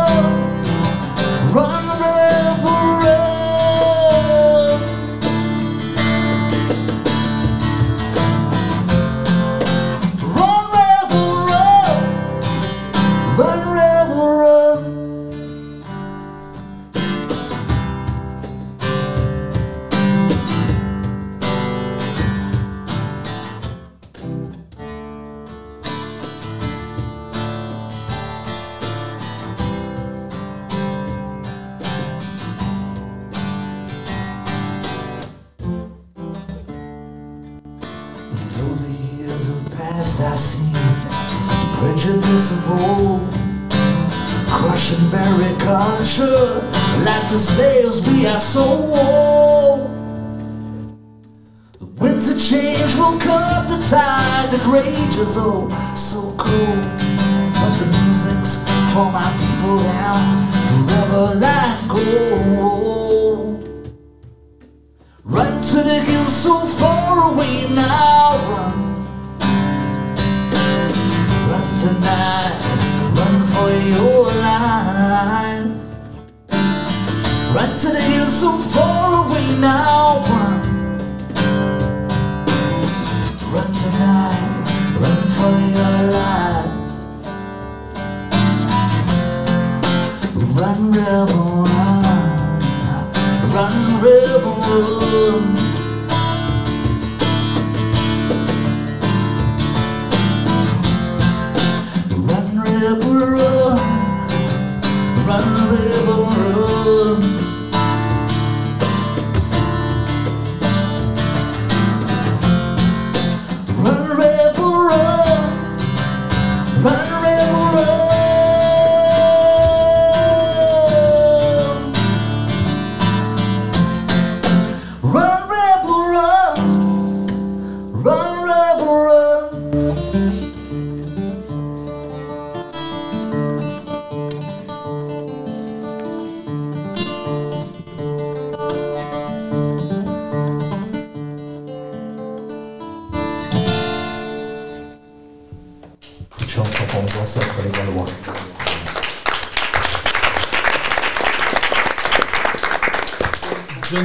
Kenwright et Thibaut de Brabander euh, avec nous pour euh, la musique dans ce podcast. Alors, matière noire, matière grise, matière blanche euh, sont au programme du Miroir des sciences, puisque nous parlons du cerveau dans le cadre de la semaine du cerveau euh, 2022, euh, à la capsule en podcast et en public ce soir.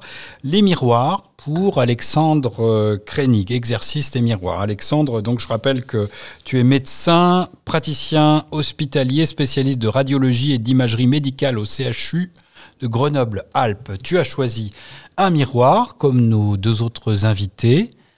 Euh, il faut bien sûr le décrire, le montrer au public et puis nous dire euh, ce qu'il t'inspire, ce miroir. Très bien. je précise aussi que je suis professeur de radiologie à, à l'UGA.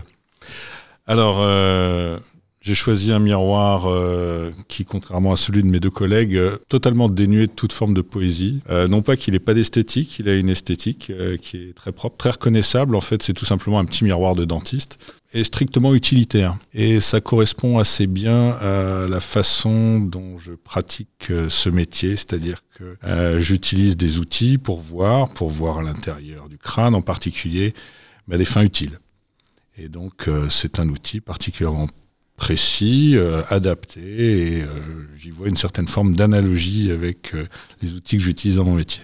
Moi, je suis toujours fasciné par la, la dextérité des, des dentistes qui arrivent à placer leur miroir exactement à l'endroit où ils veulent l'observer. c'est un un grand mystère, surtout qu'évidemment, on n'est pas dans la bonne position pour voir ce qu'ils font.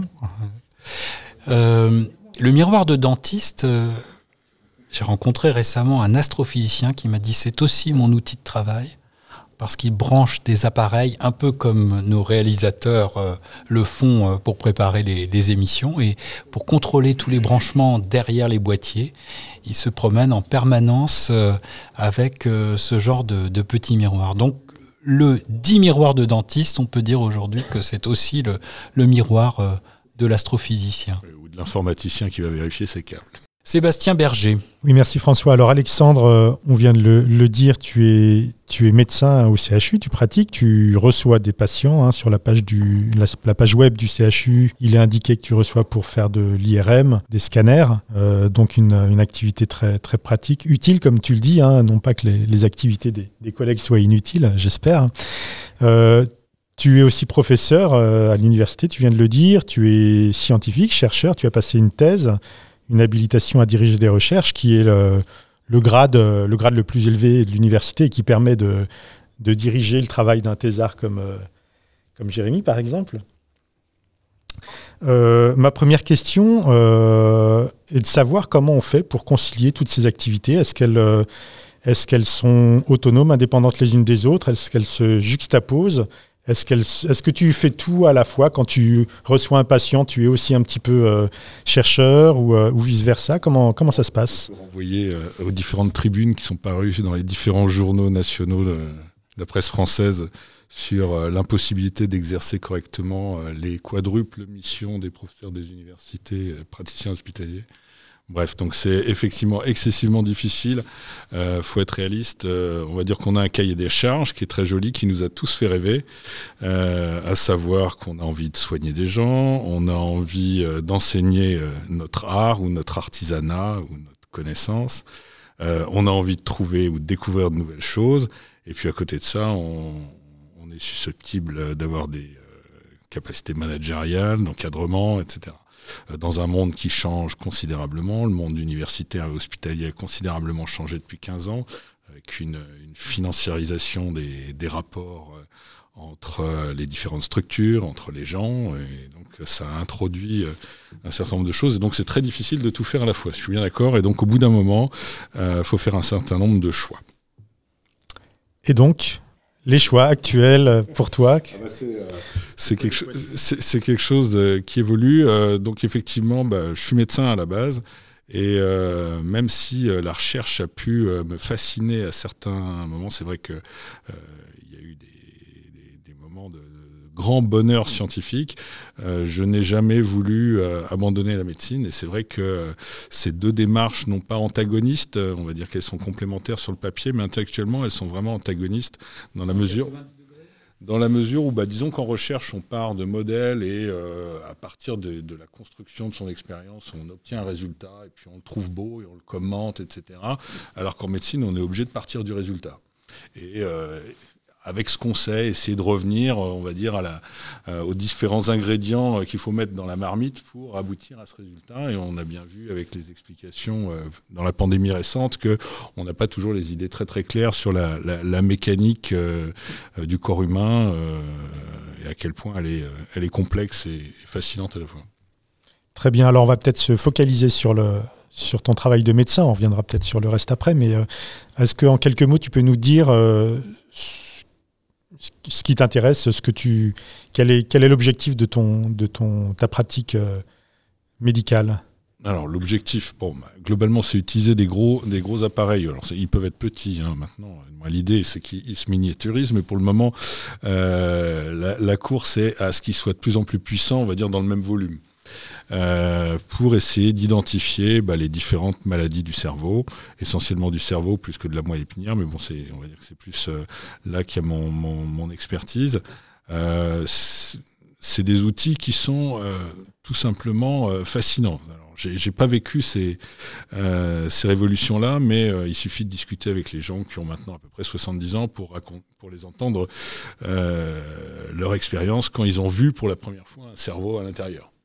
C'est-à-dire ça, ça n'existait pas. On va pas refaire tout, l'historique de l'imagerie médicale, mais là, par exemple, le, les rayons X qui étaient dans les, les, premières techniques, euh, ça marche ouais. pas avec le cerveau, hein, ça alors, passe si, à si, travers. Ça ah non, ah, ça, ça marche, marche. pardon. Ah voilà. C'est fantastique les rayons X. Non, non, c'est alors les rayons X, ils ont, euh, on va dire, ils ont un petit peu plus, pas loin de 120 ans, en tout cas en application médicale. Euh, et c'est grâce aux rayons X qu'on a le scanner, par exemple. Euh, c'est grâce au rayon X qu'on a les, angiographies qui vous permettent de naviguer dans les artères et euh, d'aller installer différents euh, petits euh, dispositifs médicaux dans des endroits très très particuliers. Donc les rayons X, c'est quelque chose de génial. Effectivement, ce qui a tout changé, donc ça a été ce qu'on a appelé la tomodensitométrie, le scanner, qui donc scanner émis, hein, parce qu'en fait c'était, je crois, les, fonds des recettes des Beatles avaient été collectés par IMI et par conséquent, le premier scanner avait été appelé le scanner IMI. Donc, il y a eu toute cette, euh, toute cette euh, avancée dans les années 70 qui a vraiment été une, pure révolution à partir d'un principe physique qui était celui du rayon X, mais ensuite quand l'IRM est arrivé à peu près au même moment, euh, la, la, la, révolution n'a pas été aussi grande parce qu'on l'image était plus nette, on va dire, elle, elle, elle, avait des caractéristiques un petit peu plus particulières, soit spatiales, soit, voilà, exactement. La grosse rupture, ça a été le scanner. Et donc, il faut euh, dire que là, vous évoquez deux, deux techniques qui sont euh, fondamentalement différentes. Alors, ah, rien à voir. de la physique. Non, hein. absolument rien à voir. Donc le scanner, on, on utilise des rayons, des rayons X. X. euh, qui sont atténués par la matière. Et l'IRM, on met un, un, un, corps euh, dans un champ magnétique va, dont on va modifier les caractéristiques. Et donc, il y a les, les protons d'hydrogène qui s'orientent dans le sens principal du champ magnétique. Et puis quand on les, on les, déplace, ils retournent à leur position d'équilibre et selon la façon dont ils retournent à leur position d'équilibre, on récupère du signal. Et euh, donc ça n'a absolument rien à voir, les risques sont pas les mêmes. Il y en a un qui est ionisant avec des risques pour la santé, euh, les rayons, rayons X. X, et euh, l'autre qui ne pose pas de problème, pas de problème sérieux, même s'il y a des précautions qui ont été, euh, qui ont été mises en avant euh, avec la, la, montée en puissance. Des champs magnétiques. D'accord, donc on, on, reprend le fil de la discussion. Tu utilises toutes ces voilà, techniques. Ça, ça, ça, a été vraiment le, le, le truc, la, la, fascination. Alors ça, c'était peut-être un, un, goût personnel parce que j'aimais bien euh, tout ce qui était un peu les sciences dures en, en, médecine et donc j'aimais bien la biophie, etc. Euh, je pensais effectivement faire peut-être soit de la médecine nucléaire, soit de la radiologie. Et puis c'est après avoir vu toutes les avancées du début des années 90 en matière de neuroimagerie que j'ai commencé un peu à rêver. C'est vrai que entre le cerveau et ces techniques d'imagerie non invasive assez assez faciles à obtenir, on, on est assez assez grisé euh, assez grisé par par tout ça. Et euh, la seule chose c'est voilà après c'est réussir à faire le lien entre la médecine d'un côté et euh, ces outils d'autre part parce que sont pas par exemple l'IRM fonctionnel ça n'est pas un outil qui permet de faire du diagnostic proprement dit. Même si on l'a beaucoup rêvé on a on a imaginé à un moment donné lire dans la pensée des gens. Euh, il y avait même eu des tentatives de détecteurs de mensonges à base d'IRM fonctionnel, il y a quand même eu un, on va dire, un, faut pas quand même couper plaidoyer. tous les ex, tous les espoirs de, de, de Jérémy euh, qui qui, qui pense bien pouvoir un jour euh, euh, capter l'image de la plage dans la tête de Damien Bouévin. Ouais, l'Académie des sciences avait quand même a, a mis un gros un, un, gros frein sur justement toutes les, les, les, fantasmes qui pouvaient un peu partir de, de cette technique. Il y a de ça maintenant une bonne dizaine d'années. En fait, le truc est, c'est que bon, c'est des, des outils. Ça n'est rien d'autre que des outils. Ont des performances, euh, des performances en termes de résolution spatiale. Et on sait qu'en IRM, on peut avoir des résolutions qui descendent en dessous du millimètre. Donc, il euh, faut voir ce que c'est qu'une performance en imagerie. C'est-à-dire que si vous décrivez comme dans la matière, à la manière d'un d'un jeu de petits bateaux, de bataille navale, des coordonnées. Si vous dites à la personne d'aller chercher exactement à l'endroit euh, quelque chose à ce point-là, au millimètre près, s'il y va et qu'il se trompe pas, normalement il ramène ce que vous avez décrit. C'est ça la, précision millimétrique. Et donc ça, c'est vrai que c'est euh, en IRM, on a une précision qui est à peu près mille fois plus grosse que celle du neurone. Et en IRM fonctionnel, on a des précisions, une résolution temporelle qui est de l'ordre de mille fois la résolution temporelle des neurones. Donc on n'est pas véritablement à l'échelle du neurone, on est à une échelle intermédiaire qui est entre euh, le réseau et euh, on va dire les groupes de neurones mais ça, on va dire que c'est intéressant parce que ça, finalement, ça fait écho à tout un, débat sur la vision euh, des neurosciences avec l'approche très localisationniste ou une approche beaucoup plus globale. Ça, c'est un, vieux débat qui date depuis, euh, c'est entre Ramon et Caral et Golgi, euh, Ramon Caral et Golgi, qui euh, scrépaient le chignon pour savoir qui avait raison entre d'un côté le neurone et de l'autre côté les... Et alors, toi, tu, tu pousses ta bécane pour atteindre le millimètre de précision. Et qu'est-ce que, qu'est-ce que tu vas regarder? C'est quoi qui t'intéresse à cette échelle-là? C'est-à-dire qu'en fait, euh, avec les, progrès des techniques, euh, on voit apparaître des choses. Contrairement à la génération de mes aînés euh, qui, eux, ont assisté vraiment à des, vraies révolutions, sont, sont été vraiment les pionniers, on va dire que depuis euh, allez, 25 ans, ça ronronne un peu. Les, techniques sont assez stabilisées, il y a eu des avancées, etc. Mais euh, bon, ce qui se passe malgré tout, c'est qu'on a de plus en plus accès euh, à ces informations, elles sont de plus en plus petites et elles sont de plus en plus facilement accessibles. Il y a- Il y a 25 ans, 30 ans, c'était déjà possible de faire des, images très résolues, mais ça prenait tellement de temps que ça dépassait la tolérance d'un patient. S'il fallait pas bouger pendant 5 heures pour avoir euh, une résolution de tant de pixels, ça ne fonctionnait pas. Maintenant, on l'a et euh, finalement, il y a énormément de champs d'investigation. On en découvre tous les jours. À Grenoble, il il y a un gros centre qui est spécialisé dans les mouvements anormaux. On se rend compte que euh, bien, dans des maladies comme la maladie de Parkinson ou tout un, tas- d'autres maladies apparentées, eh bien, on a enseigné jusqu'en 2015 que les IRM étaient strictement normales. Bah, maintenant, ça y est, on a des petits signes euh, lorsqu'on on regarde un cerveau de se dire, bah, tiens, voilà, ce, ce sujet a certainement une maladie de Parkinson ou quelque chose euh, d'analogue, par, par exemple. hein. Mais euh, bon, à côté de ça, l'IRM fonctionnel peut être utile.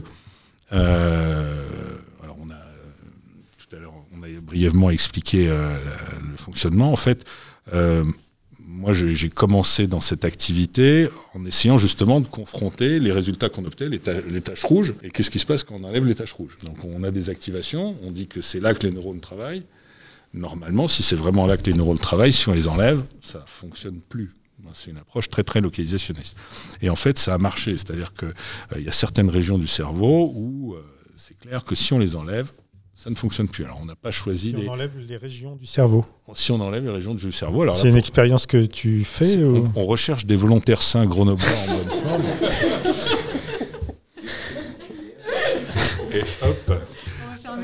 Alors, effectivement, à l'époque, j'avais la chance de, de travailler à la salpêtrière avec un neurochirurgien qui euh, est devenu d'ailleurs une sommité mondiale euh, dans ce domaine et euh, qui n'avait pas peur d'y aller et enlever des grosses Ça marche plus.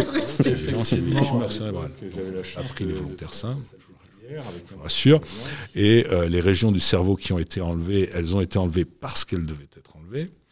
Et on savait également que ces régions du cerveau pouvaient être compensées grâce à la plasticité cérébrale. Toujours ce jeu entre d'un côté l'anatomie fonctionnelle euh, qui fait que effectivement quand on prend plusieurs personnes à qui on enlève, euh, à qui on abîme l'air de Broca, eh ben, il va moins bien parler. Et puis quelque part euh, cette capacité du cerveau à être plastique puisque les gens récupèrent en général entre trois jours et trois semaines. Donc, ça, ça pour- a marché pour une certaine région de la région frontale, hein, en particulier pour les initiations. Et puis on s'est rendu compte que ça marchait aussi dans les, les initiations des mouvements, et je pense à l'initiation de la voie intérieure. Il y a toute une région euh, médiale euh, où effectivement euh, on, on a l'impression qu'il y a des espèces de potentiels de préparation qui sont bien décrits. Les initiations des mouvements, Euh, je pense qui sont là pour on va dire, amorcer les, le démarrage des, des mouvements. Et c'est la même chose pour la parole. Et ça marche aussi pour le cervelet. Certains enfants à qui, euh, à, qui il fallait enlever le cervelet, bah, si on, en- on enlève les, les, les- taches rouges, celles qui, euh, celles qui sont censées être engagées dans l'exécution d'une tâche, là c'était de la mémoire de travail, effectivement, eh bien on a pu observer que ça correspondait à une zone très particulière du cervelet. Donc euh, il y a, ce- on va dire, cette confrontation au réel qui, qui m'importe beaucoup. Et c'est sûr qu'au début, j'ai fantasmé sur le bilinguisme. On parlait tout à l'heure de, de bilinguisme, etc. Mais c'était quand même souvent assez loin euh, de la médecine. Euh, c'est pareil, euh, la- le syndrome dont tu as parlé, qui a un nom très très romantique, mais je, je, je connais peu de, de gens, ou en tout cas je connais peu de descriptions médicales de maladies en disant, bah voilà, il y a fièvre, mal au ventre, plus un fantasy qui signe telle maladie. Donc ça, c'est rare. Mais euh, Donc tu, tu fais de l'imagerie euh, pour du diagnostic? alors et donc justement l'IRM fonctionnel de fait est, c'est qu'on s'est rendu compte que l'IRM fonctionnel chez les gens qui avaient des tumeurs cérébrales, elle fonctionnait moins bien. Et donc ça, c'est quelque chose d'assez connu. Ça a mis du temps. hein. Euh, il, y a, il y a- il y a un peu plus de dix ans, euh, il y a eu un- une espèce de, de hola qui avait été mise à l'enthousiasme de l'IRM fonctionnel, justement parce que ça a suscité tellement d'intérêt que pendant la, campagne euh, McCain-Obama, le New York Times avait publié des, des études d'IRM fonctionnel sur les indécis, les voteurs. Euh, Les, les- les- votants indécis. Et donc, ils avaient appelé ça. Leur intention de vote finale. Voilà. Et donc, euh, on était dans la grande mode de la neuroéconomie, là, on était parti sur la neuropolitique et à la fin, tout était un petit peu euh, neuro. En fait, moi, ce que j'ai vu, c'est que manifestement, comme tout à l'heure, ça a bien été rappelé, on assiste à des modifications de l'oxygénation cérébrale, mais en fait, ces modifications sont surtout induites, ok, par l'activité des neurones, mais aussi par la réponse vasculaire qui est en face des régions du cerveau des neurones qui bossent. Et on, on sait ça depuis euh, le 19e siècle, c'est les, chiens de Roy et Sherrington, où en gros, ils avaient ouvert le crâne et ils avaient pu observer qu'il y avait des zones qui étaient hyper vascularisées pendant que euh, euh, les, euh, les, chiens étaient exposés à la nourriture, je crois. Et donc, donc cette, cette capacité de, de, de, réponse vasculaire, en fait, on se rend compte qu'elle est touchée dans un certain nombre de maladies. Alors, certaines tumeurs vont l'infecter, mais pas d'autres. Certaines maladies neurodégénératives vont l'affecter, pas d'autres. Et en fait, on se rend compte que cette réponse vasculaire, simplement vasculaire, on va dire indépendamment des neurones, c'est déjà peut-être un marqueur en soi euh, d'une forme de santé cérébrale ou de maladie cérébrale. Et, euh, donc c'est comme ça qu'on s'est rendu compte que bah, ça pouvait participer, euh, bah, en tout cas accompagner des troubles cognitifs, des démences, mais pas nécessairement des maladies comme la maladie de Parkinson. Ça pouvait accompagner le déclin cognitif des personnes qui avaient des scléroses en plaques. Ça peut favoriser la survie. Quand on les, les identifie, on identifie les risques de personnes qui ont des AVC, etc. Donc là, je suis retourné au réel de la médecine avec un peu moins de neuropsy. François, une question Non Indiqué qu'il te reste 4 minutes. Merci. C'est pas une question, c'est une, au montage. une assertion. Merci. Euh, Peut-être je me tourne vers euh, Hélène et Jérémy. Est-ce que, euh, est que les, les, recherches que vous menez pourraient être menées aussi en regardant just, justement l'activité vasculaire est-ce qu'il y a un, un, parallèle entre les deux, euh, un lien de cause à effet? S'il y a plus d'activité neuronale, il y a aussi plus d'activité vasculaire dans une zone donnée? Mais en fait, c'est surtout ce qu'ils font. Ah, vous oui, regardez l'activité, d'accord. En fait, l'IRMF euh, représente la, les activations cérébrales de façon indirecte, puisqu'en fait, ça, ça dépend de, de l'afflux sanguin qui arrive au neurone, puisqu'il s'active en fait. D'accord, l'afflux sanguin sert à, à aider le neurone à fonctionner. Euh, donc pour essayer de reboucler avec, euh, avec l'activité de recherche, euh, j'imagine que ton activité de, de médecin au quotidien te permet de bien connaître les, limites et les possibilités de cette imagerie en termes de, en termes de définition, en termes de qu'est-ce qu'on va être capable de caractériser dans un cerveau. Est-ce que ça donne pas en, ensuite envie quand même de bah d'échanger avec des scientifiques qui étudient le fonctionnement du cerveau pour, pour mettre à disposition ton, ton expérience sur le sujet? Oui et non, mais on va dire oui, oui, surtout, beaucoup. Comment dire? C'est-à-dire que part toujours de, de, de, cette, de cette exigence. C'est-à-dire vraiment le, le, côté médical impose une, exigence avec laquelle on ne peut pas transiger et euh, qui demande justement cette, ce, ce, côté opposable, je veux dire même opposable face à un juge.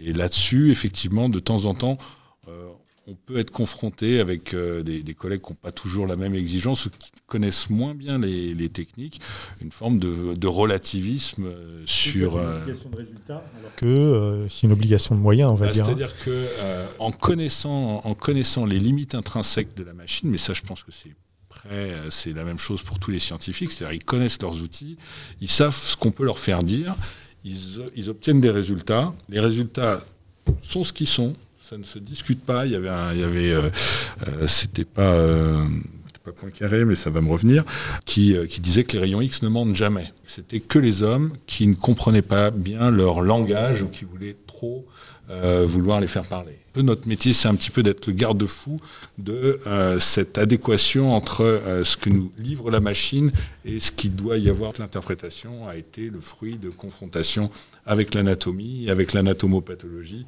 et avec justement les histoires des patients qui fait que euh, les caractérisations tissulaires ou les évolutions, etc., sont, sont assez peu discutables, même s'il y, y a une part qui reste finalement d'incertitude à la fin, mais on essaye justement de border au maximum cette incertitude. Merci Alexandre. Jérémy Gardet, Hélène Novenbruck et Alexandre Krenik sont nos invités pour ce miroir des sciences exceptionnel en public à la capsule. Et dans un instant, nous allons confronter le savoir de nos invités sur le cerveau in vivo à ce qu'ils peuvent imaginer qui se passe in silico.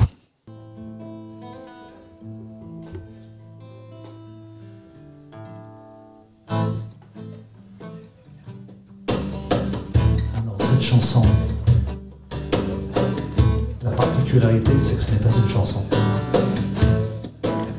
C'est un discours donné devant une assemblée 1963 par l'empereur Haïlé Selassie, repris par un certain Bob Marley de l'actualité, puisqu'il s'agit de guerre. Empty the philosophy would one race superior and another inferior is finally and permanently discredited and abandoned.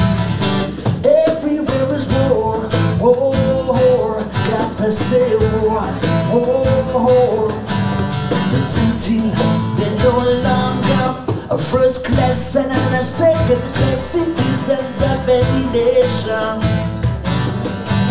Until the color of a man's skin is of no more significance than the color of his eyes. Got to say war, war, war. Until the basic human rights are equally guaranteed to all without regard to race. Gato seu, oh, oh, oh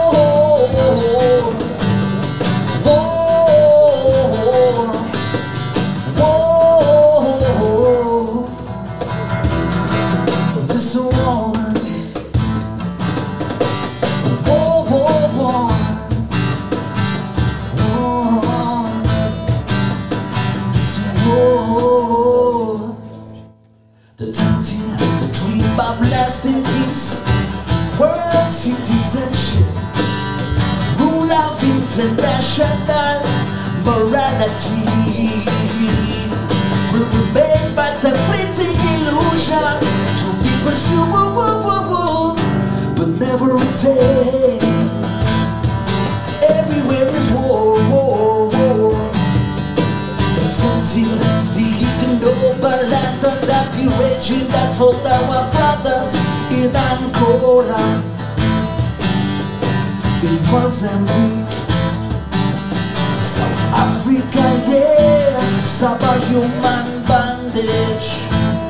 Well I've been destroyed Utterly destroyed well, Everywhere is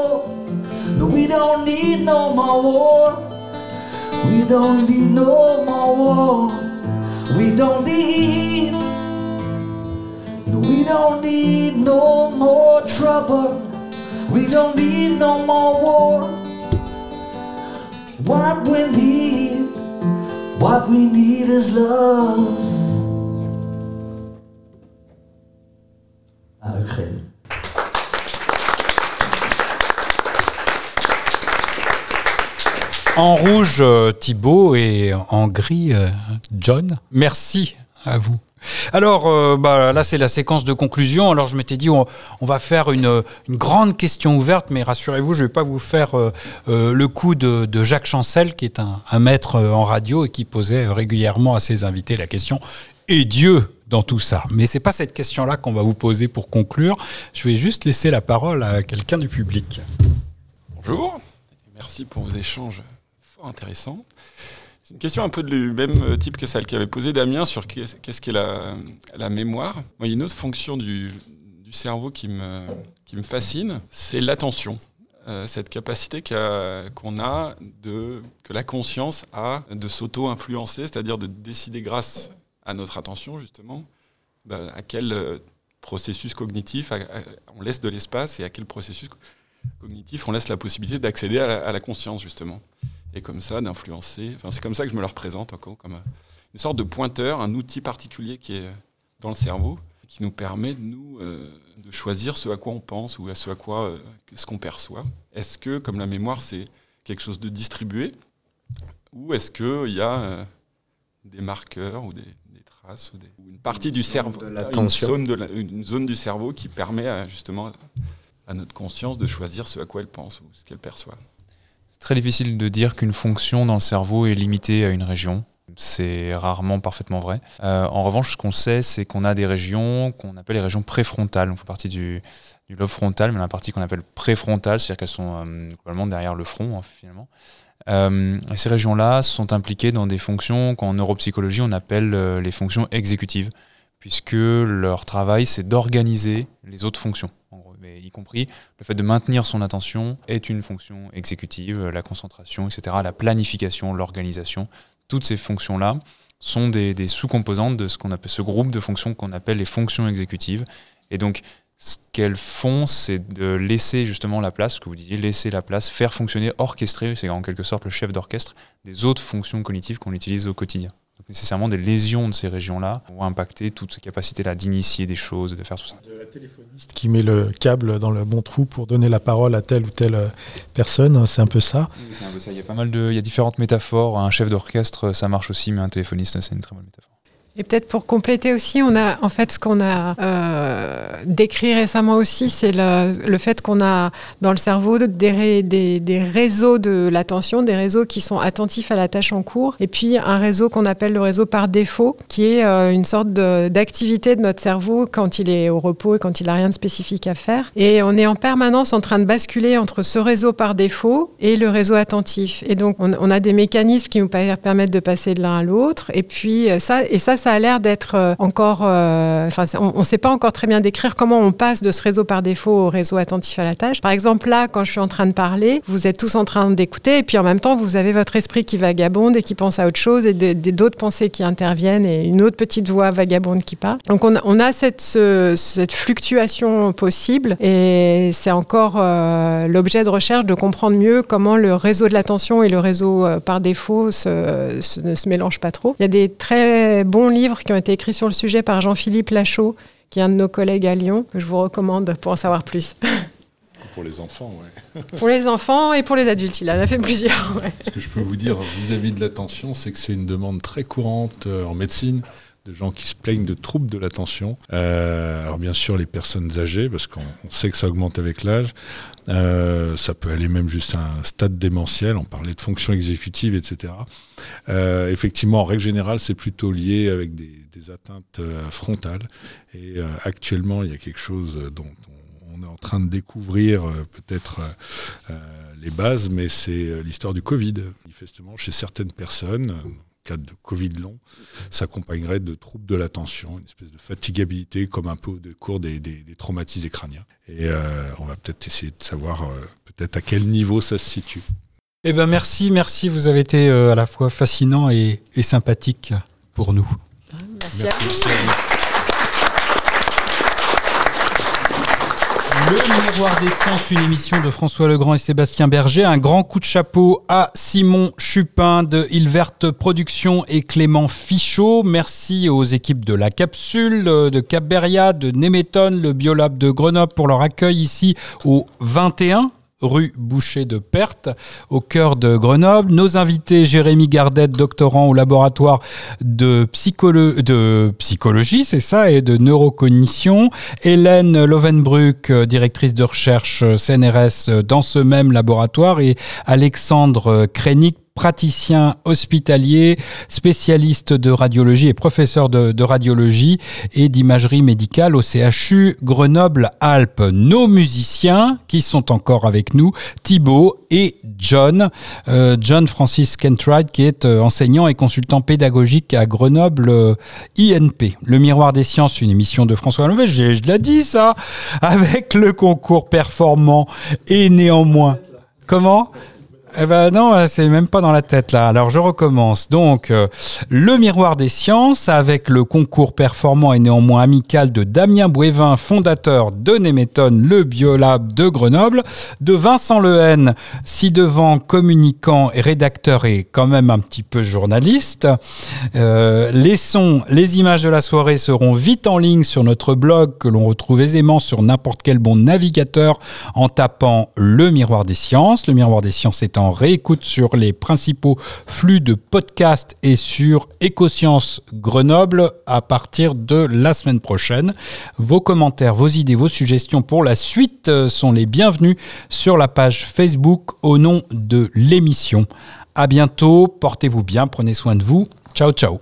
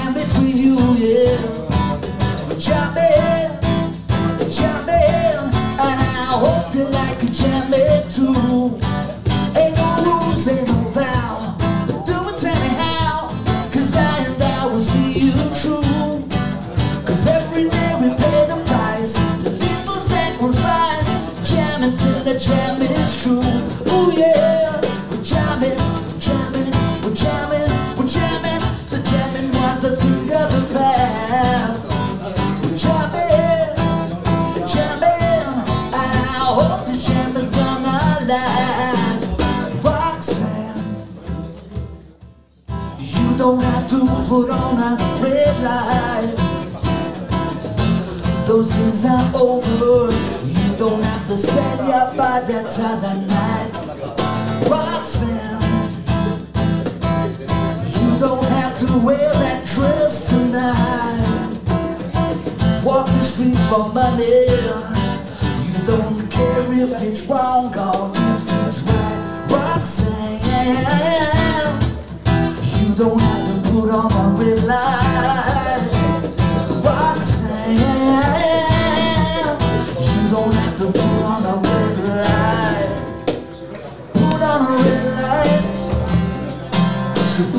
On a red light. You don't have to put on a red light. So put on a red light. You don't have to put on a red light. So put on a red light. Roxanne. I loved you since I knew you. I wouldn't talk down to you. I just have to tell you how I feel. I wanna share you with another boy. Take my is made. Oh, so put away your make. Oh, I just told you once. I won't tell you again. This is a bad way. Well, holy Mount Zion, well, holy Mount Zion, just sit in Mount Zion and rule out the creation.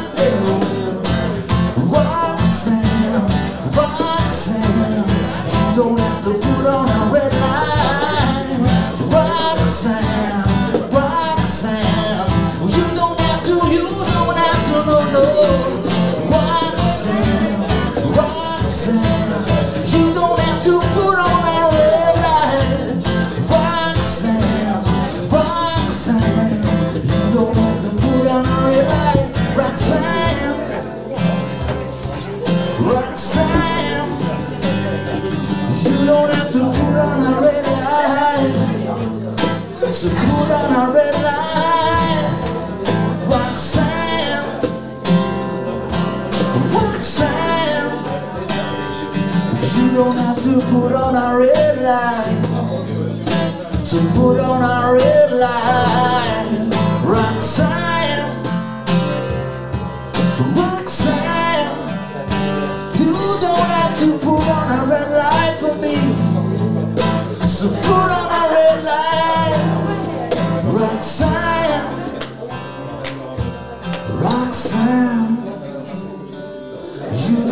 To put on a red light.